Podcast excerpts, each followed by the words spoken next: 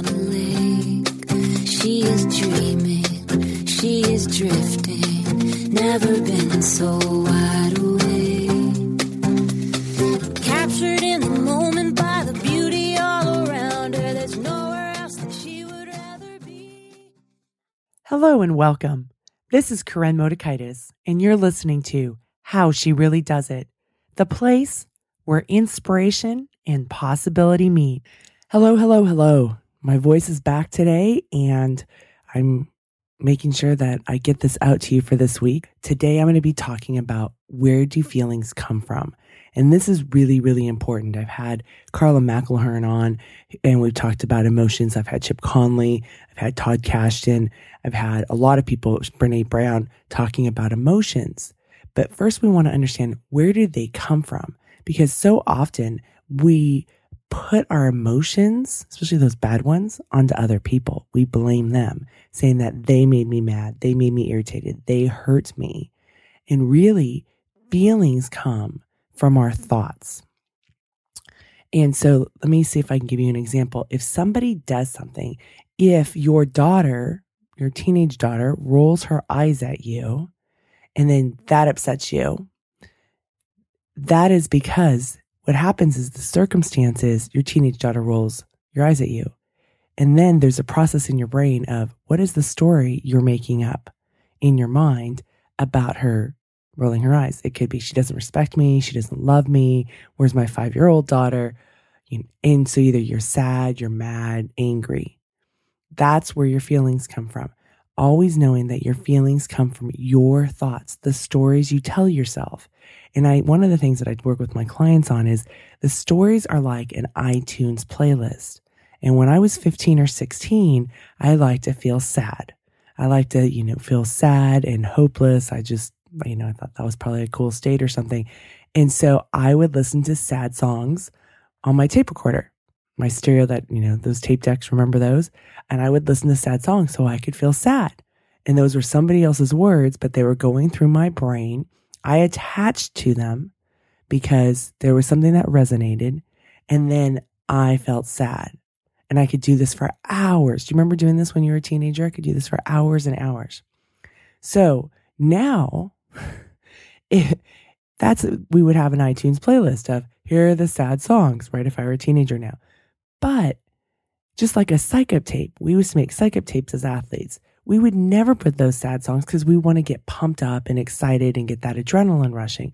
So we would make each other these psych up takes with, you know, fun music, cool music that would kind of get us amped up. So you have those. That's another iTunes playlist. Notice there are words that go into our brain. There's music also. And then our feelings come from that. So we can create our own stories in our brain and I ask you, what stories do you want to create? Do you want to create the iTunes playlist of the sad songs? I'm not enough. I'm a bad person. I am bad. There are better people than me. Somebody else could do this better. Or do you want to create the songs of I am enough. I am worthy. I am lovable. I am imperfect and flawed, and that's okay. And I'm enough. Uh, what, what is it that you want to feel? And then start thinking about what are the stories that help you feel that. And here's the thing this isn't positive affirmations where you go in front of the mirror and if you're overweight and you say, I'm skinny, I'm skinny, I'm skinny, because the voice in the back of your head is saying, liar, liar, pants on fire. It's about finding the truth. So again, with that original um, situation with a teenage daughter, you could say, oh, She's rolling her eyes. Isn't that interesting? And that will have less of a trigger for me than she shouldn't be rolling her eyes. She's being so disrespectful. She doesn't love me. Where's the five year old that couldn't be apart from me? So notice she's rolling her eyes. Okay. Or um, there can be some other thoughts of she's learning how to process her own stuff. She's a teenager. This is what teenagers do. So the more that I can detach from what she is doing. And now I've changed it. So maybe I'm not feeling happy and joyful and gleeful and being like, oh, this is wonderful parenting experience. But what I'm doing is that I'm detaching my own worthiness by what she's doing. Another example, I remember years ago, um, I don't know what my husband did, something I can't even remember. And I was like, oh, he just irritates me. And then I started laughing because he can't irritate me. It's my thoughts. He's not following the script I have for him. And so now I'm irritated because he's not following it. Most often, he doesn't even know I have a script. And then he's not following it.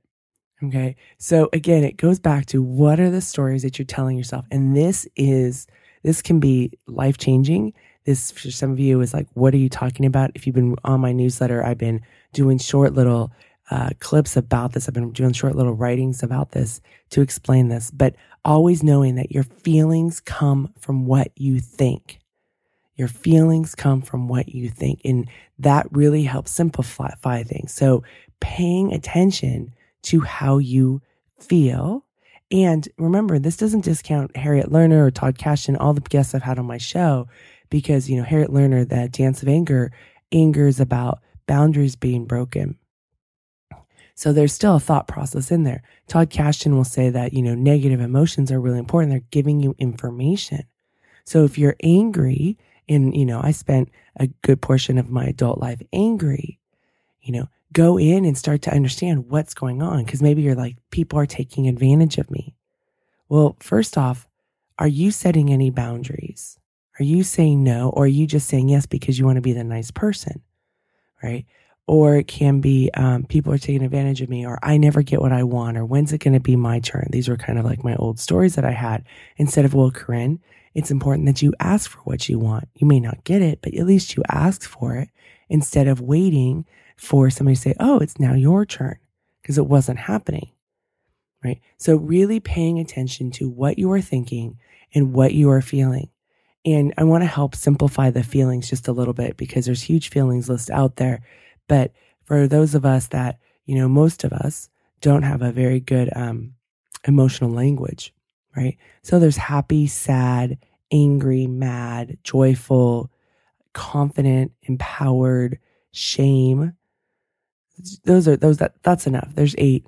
You know, you can use those to get started on how to, how am I feeling right now, and then what am I thinking? What is the story I'm telling myself that's helping create this feeling? So I invite you to go practice that.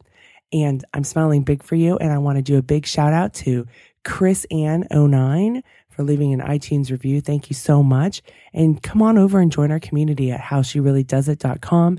And I'm building a community there for you guys. There's going to be some great resources for you all.